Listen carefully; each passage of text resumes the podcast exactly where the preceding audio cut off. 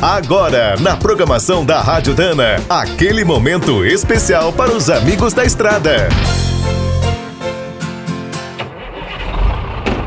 Está começando mais um minuto do caminhão. Fique por dentro das últimas notícias, histórias, dicas de manutenção e novas tecnologias. Já pensou que maravilha seria abastecer o caminhão numa fonte de energia própria? Gostou?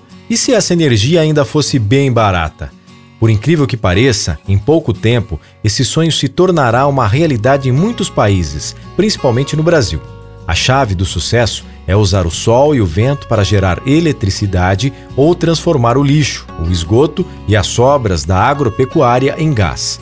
Para as grandes empresas, que operam milhares de veículos e têm o capital necessário, essa mudança pode ser muito rápida. A Ambev, por exemplo, encomendou 1.600 caminhões elétricos para a Volkswagen e terá 31 usinas com um total de 50 mil painéis solares. No Brasil, esses negócios ainda têm outra grande vantagem você pode gerar a energia num ponto do país e usar onde precisar. Além da eletricidade, outra fonte que está voltando com força total é o biogás. Por aqui, a Mercedes-Benz fez os primeiros testes em 1984. Agora, quem está apostando na ideia é a Scania.